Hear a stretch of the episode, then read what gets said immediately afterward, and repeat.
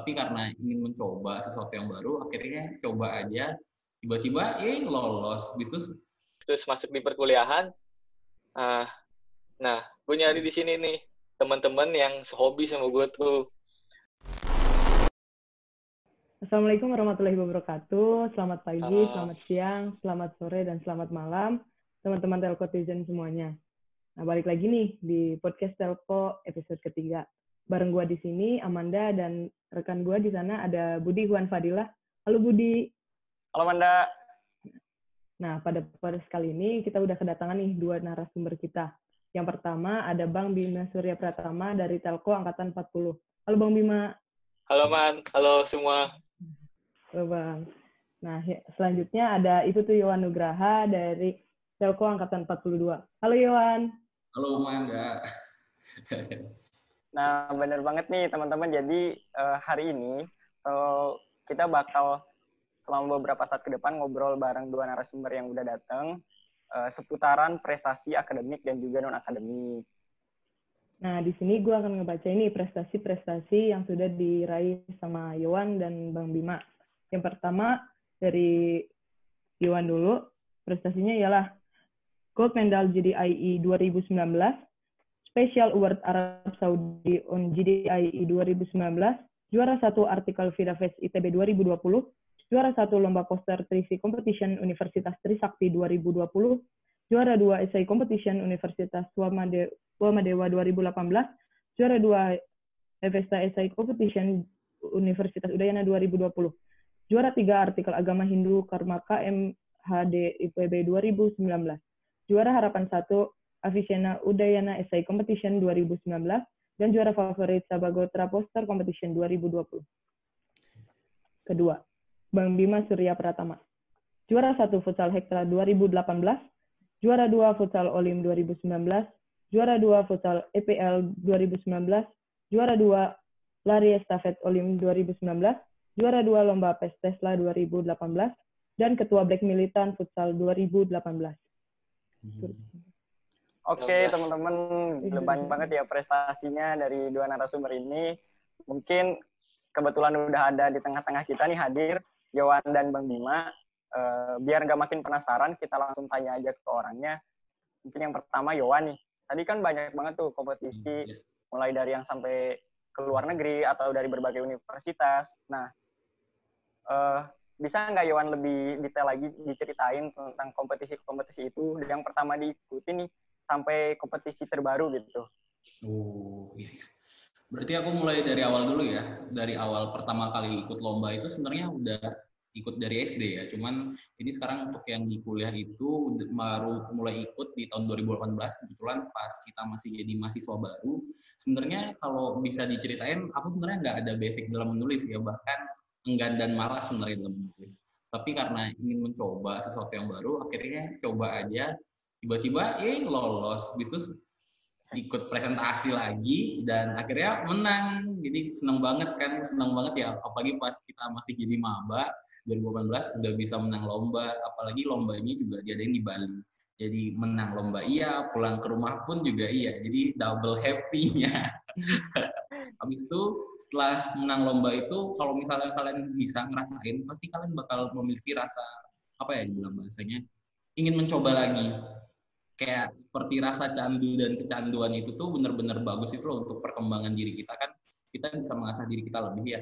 Nah dari itu aku coba asah-asah ikut lomba-lomba lagi. Kebetulan lomba selanjutnya itu ada dari ITB kebetulan ada yang lomba esai artikel juga yang acaranya namanya Vida Fest ITB tahun 2020 dan aku coba ikut. Eh menang lagi juara satu. Tapi di setelah lombanya itu ada yang nggak terduga juga jadi kan karena udah menang dua kali, aku pikir, oh iya aku udah dapet nih tips and trick yang bagus untuk lomba. Ya udah aku terus ikut coba lagi. Ya ternyata kalah, kalah, kalah, kalah, kalah, kalah, kalah. Tadi kalau nggak salah ada disebutin berapa ya? Kalau nggak salah hitung ada 8 prestasi ya sejauh ini. Nah dari 8 prestasi sejauh ini itu kalahnya banyak banget lah. Kalau boleh bisa dibilang dari total keseluruhan aku udah coba ikut sampai 48 lomba dan itu cuma 8 yang menang. Jadi kan kalau bisa dibilang win rate-nya kecil banget ya. kecil banget loh win rate-nya itu mah. Jadi uh, tetap semangat aja sih jadi dalam mencoba dan mencoba akhirnya ya udah kalau patah semangat udah biasa akhirnya coba lagi dan kebetulan baru-baru ini bisa menang juara satu di Trisakti kebetulan lomba poster itu tema poster itu pendekatan agama dalam menyelesaikan permasalahan mental di era pandemi COVID-19 jadi gitu. Itu Budi. Mungkin abang Bang Bema bisa diceritain bang? Nah boleh tuh dari Bang Bima. Tapi intinya mungkin sedikit menyambung dari yang yang sampai itu awalnya itu dari rasa, rasa penasaran. penasaran dulu penasaran. terus akhirnya ketagihan gitu ya. Iya bener banget. Nah. Sok bang. Jangan gue ya bud ya, ya kalau kalau gue sih berawal dari hobi jadi pas awal masuk kuliahan emang gue udah hobi futsal tuh dari kecil lah. Dari kecil suka main futsal dari SD yang mainnya di dekat rumah. Kalau beres tuh kalau ajan maghrib. Nah, itu beres baru beres tuh. Nah, jadi ya udah. Banget. Jadi ya udah main terus terus masuk di perkuliahan. Uh, nah gue nyari di sini nih teman-teman yang sehobi sama gue tuh apalagi gue masuk jurusan telekomunikasi kanan berhubung telekomunikasi gue nyari teman-teman yang bisa main futsal juga.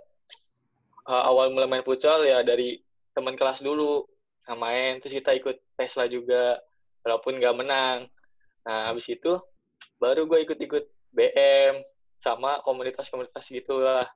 Awal di BM tuh sebenarnya gue nggak masuk ke BM dulu gue main di komunitas luar dulu. Uh, komunitas supporter gitu AC Milan. Nah di AC Milan itu dia ikut lomba.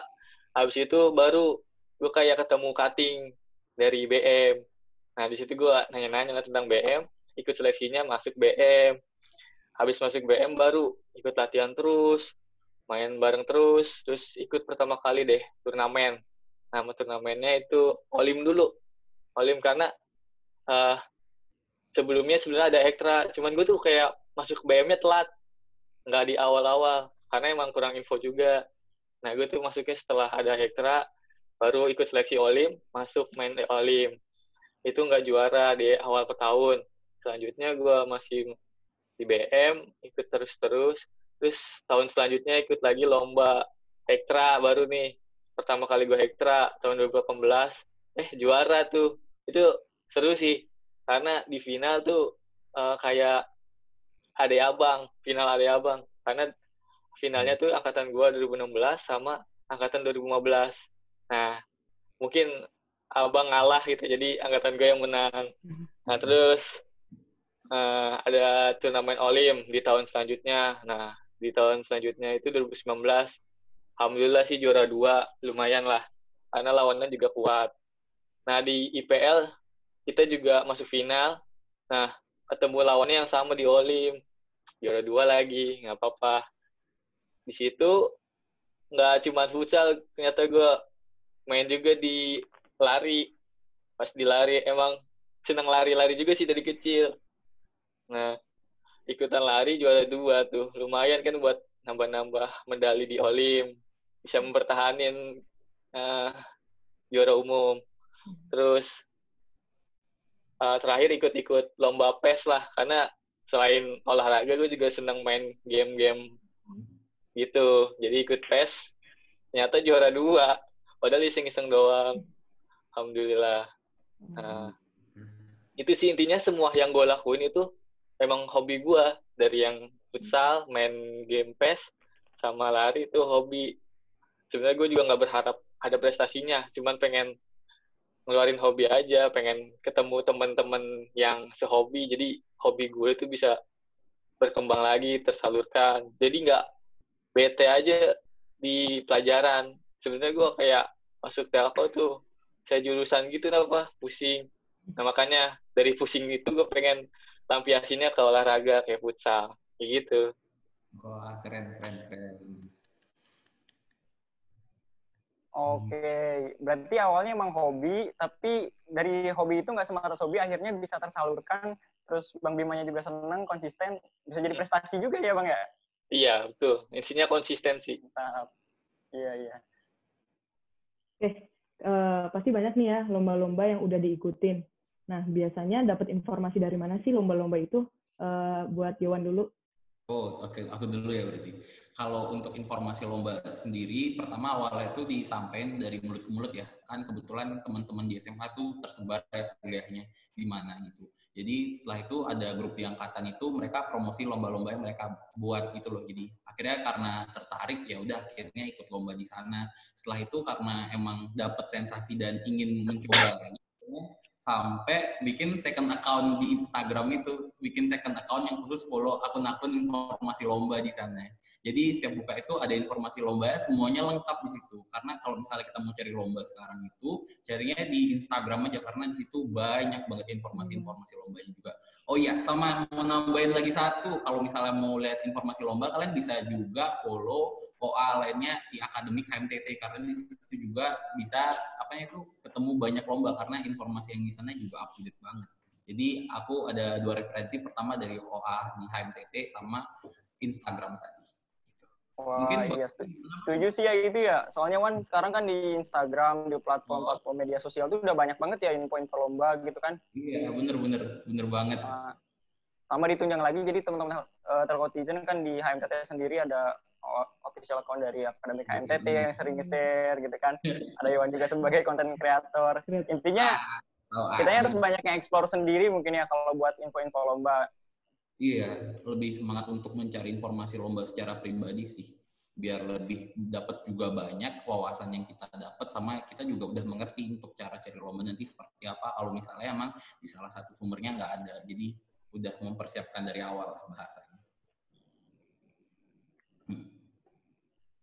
Nah, Yowan, kalau misalkan nih ada informasi lomba, nah iya. yang menarik nih menurut Yowan, hmm. tapi dengan syarat harus tim Nah, hmm. gimana sih cara Yowan nyari atau ngajak teman-teman buat ikut bareng sama Yowan buat ngejalanin lomba itu? Oh, pertama itu ketemu teman-teman yang bisa diajak setim itu pertama kita ngeliat dari kelas dulu ya. Kalau aku pribadi ngeliat teman-teman yang di kelas kira-kira yang mana yang bisa diajak kerja sama bareng dan memang aku secara pribadi nyaman untuk ajak bersama dia untuk kerja sama. Terus kalau misalnya setelah itu memang nggak ketemu, nanti mungkin kan kebetulan kan juga ada ikut organisasi-organisasi juga ya di kampus. Jadi kebetulan kalau misalnya kita pernah kerja di suatu program kerja bareng dan kenal juga, jadi coba pendekatan terus tawarkan sama dia apakah berminat ikut lomba atau enggak. Dan biasanya orang-orang yang Yon tawarin lomba itu emang pernah kerja bareng sama Yon dan Yohan juga lihat gimana sih pola pikirnya mereka, apakah mereka punya pola pikir yang berbeda dari Yohan, yang nanti kalau misalnya kita kombinasikan, kita bisa menghasilkan sesuatu yang bisa memberikan impact dan ini cukup diperhitungkan juga di bidang lombanya itu sendiri atau bagaimana. Jadi seringnya nyari teman-teman yang emang sudah pernah diajak kerja bareng sih.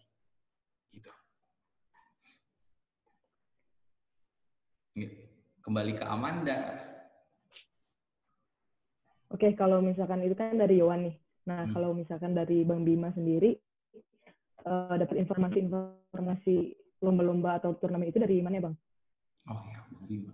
Kalau gue sendiri kan di bidang olahraga gitu ya, jadi lombanya itu emang udah rutin. Misalnya kayak Hektra, kayak Olim, kayak IPL itu emang setiap tahun pasti ada. Jadi kita udah tahu infonya. Paling dari panitia itu bakal ngirimnya ke himpunan dari situ himpunan nabarin ke kita nah, udah kita cuma mempersiapkan kayak latihan anak-anaknya orang-orangnya kayak gitu terus kita ngajakinnya juga uh, nggak ngajakin ayo, ayo ikut sini sini. Enggak kita cuma ngasih info kalau bakal ada turnamen yang mau ikut yang mau sungguh-sungguh main yang mau kepilih ya latihan aja. Latihan yang rajin konsisten. Kita lihat perkembangannya mainnya bagus. Kita pilih gitu. Kalau dari olahraga. Oke, itu kan Bang misalkan dari mulai kita penasaran lombanya terus nyari lomba nih. Kalau di saat ada lomba yang emang uh, kita mau ikutin, tadi kata Manda terus selain dari nyari tim itu kan perlu ada persiapan. Sementara Yowan kayak Bang Bima itu kan pasti punya kesibukan lain tuh selain dari uh, hobi ataupun rasa penasarannya ya kayak utama kan aktivitas kuliah, terus ada ikuti organisasi lain juga.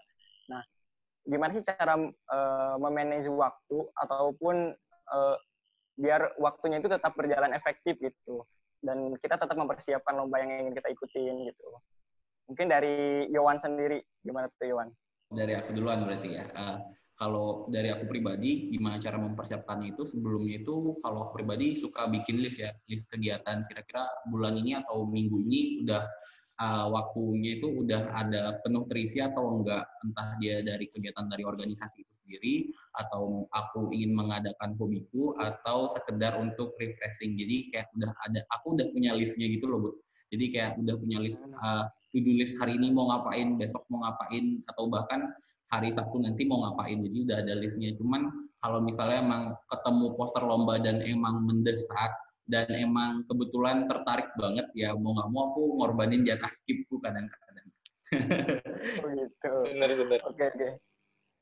itu. Mungkin dari bang Bima gimana bang? Tips ngatur waktunya tuh. Sama sih pasti bakal ngorbanin jatah skip juga. Jadi kalau gua di olahraga itu kan udah tahu dulu kan turnamen yang bakal ada tuh ke depannya bakal uh, apa gitu. Jadi uh, lebih kayak memperhatikan jatah skip aja. Soalnya pasti uh, turnamennya tuh bakal nyita waktu di waktu-waktu itu belajar waktu-waktu kuliah. Makanya jatah skip ada tiga jadi manfaatin jangan dipakai buat yang yang males-malesan gitu. Jadi gue hmm. gue makanya buat wah bakal ada turnamen nih. Ini pasti bakal kepake. Ya udah gue manfaatin tiga jaka skip. Paling ya gunain satu kalau emang itu penting banget. Nah terus kalau ngatur waktu biasanya kalau buat persiapan tuh kita latihannya malam. Jadi nggak keganggu kalau ada acara kampus. Mungkin ke keganggunya kalau misalkan uh, dari pemain ada yang punya kegiatan lain di luar BM itu nggak apa-apa sih asal tahu prioritas mana yang lebih penting aja sih gitu. Hmm. Wah, kurang lebihnya mirip ya sama Iwan ternyata juga. Oke, uh, ternyata banyak juga tips untuk manajemen waktu setiap orang ini beda-beda nih. Nah, hmm. tapi uh, apa apa sih kesan dan pesan Bang Bima dalam mengikuti turnamen turnamen-turnamen ini? Apakah ada yang paling berkesan buat Bang Bima sendiri? Paling berkesan itu waktu ikut turnamen Hektra sih. Itu juara satu juga dan pesannya di turnamen itu tuh kita kayak yang paling paling paling baik lah istilahnya soalnya kita dua tim berasal dari jurusan yang sama dan juara satu duanya tuh jadi itu paling berkesan. Terus uh, pesennya terus terus ini aja hobi kalian ya terus dikembangkan. Selagi ada kesempatan selalu dicoba prestasi itu nggak usah dipikirin. Yang penting kalian senang dulu aja ngejalaninnya. Kayak gitu kayak pokoknya pasti ada suka dukanya lah ya di setiap uh, apa yang kita pengen pengorbanannya pun pasti ada gitu kan. Nah iya. untuk versi Yowannya sendiri gimana tuh? Ada lomba yang paling berkesan nggak? Atau punya impact tersendiri lah buat diri Yowan gitu? Oh, yang paling berkesan itu kalau boleh cerita di tahun 2018 ya. Kebetulan pas eh, angkatan 42-nya masih jadi mahasiswa baru dan sebenarnya Iwan tuh kayak ngerasa down gitu loh karena kebetulan ikut SBMPTN sama Mandiri di mana-mana tertolak habis. Ya mau nggak mau ambil kuliah di sini jadi bener-bener down bingung sama nggak percaya diri gitu loh. Apakah aku udah cocok nggak sih sebenarnya kuliah saat ini? Dan aku juga sebenarnya nggak punya skill yang mumpuni ya bahkan sampai ditolak. Jadi kayak bingung sama sedih juga. Akhirnya kebetulan ngeliat poster serbaran lomba tiba-tiba aja kayak punya visian ke depan aku pasti menang pasti menang ikutin aja. Jadi kayak ada dorongan dari alam bawah sadar mungkin ya bahasanya atau bagaimana itu.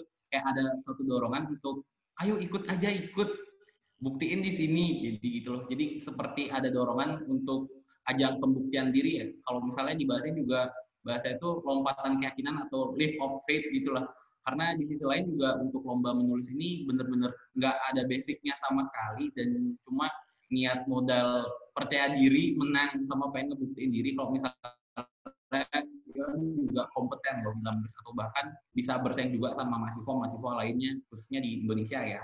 Akhirnya ikut lomba itu karena pengalaman seadanya banget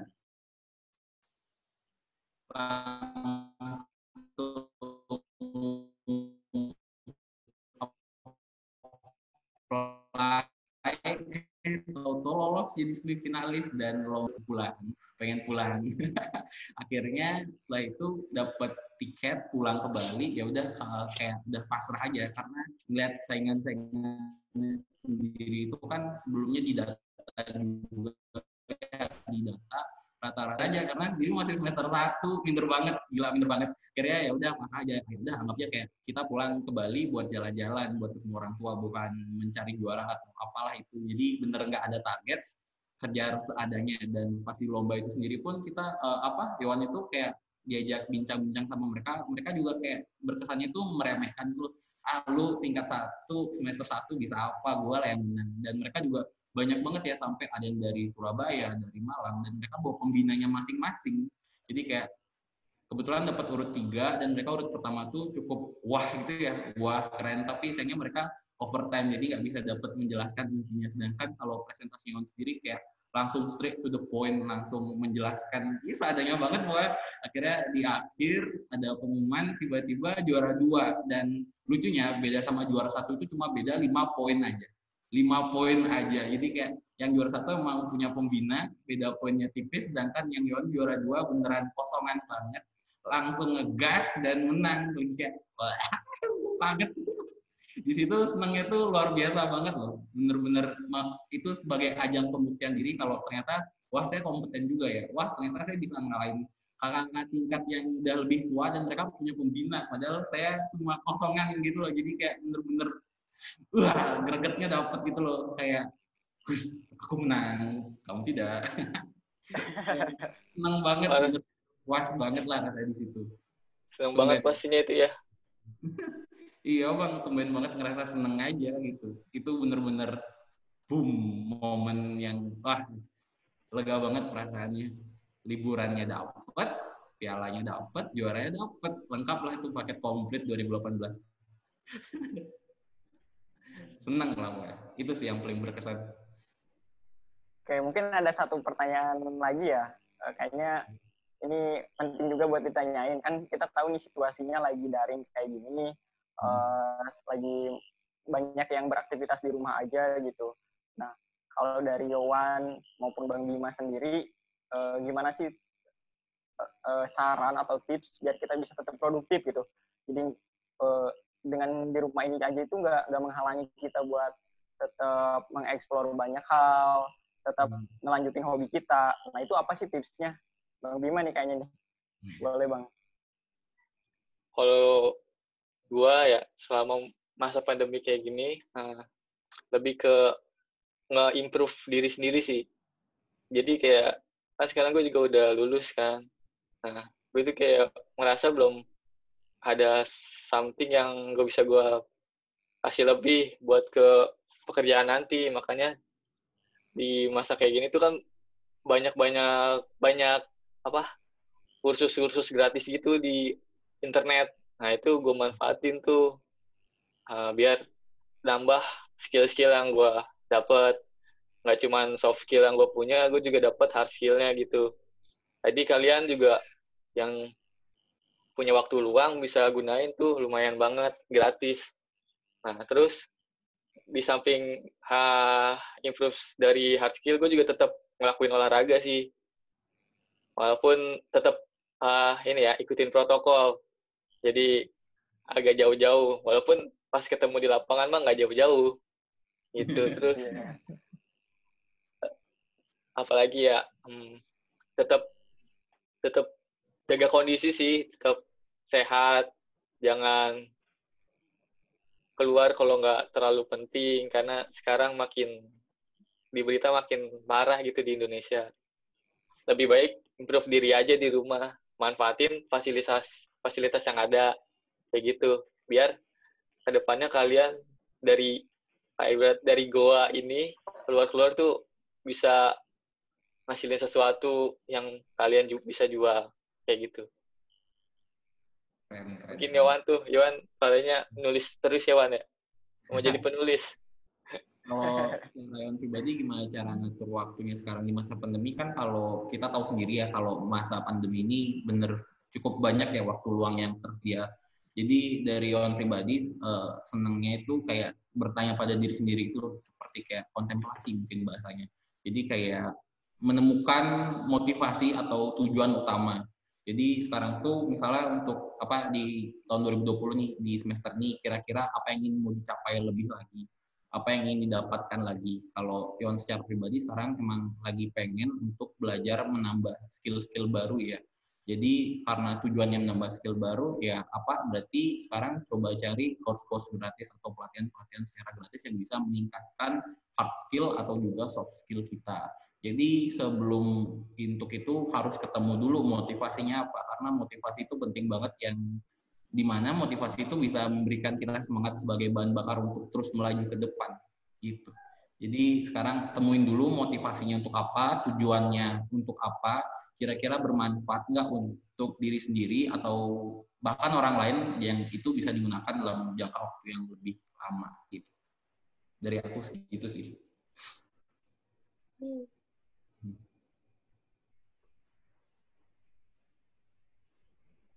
Oke, wah keren tuh banyak banget sih ya tipsnya.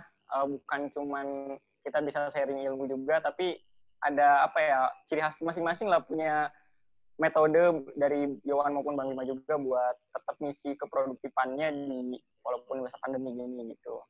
Hmm.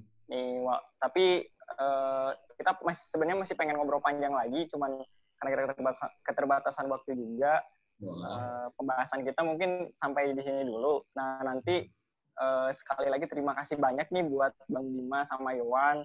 Udah banyak menginspirasi kita, udah sharing-sharing ilmu, udah bagi tips juga. Semoga di lain kesempatan kita masih bisa cerita kayak gini, uh, menebar hal hal-hal positif ke teman-teman yang lain juga, gitu. Ah, iya. Amin. Mungkin untuk uh, penutup, uh, kita bisa jargon dulu kali ya. Mungkin Tuh. bisa dipimpin Bang Bima, silahkan. Bang Bima. Mulai ya. Satu, dua, tiga. Telekomunikasi. Pertama. Pertama terbaik. terbaik. Salam telekomunikasi.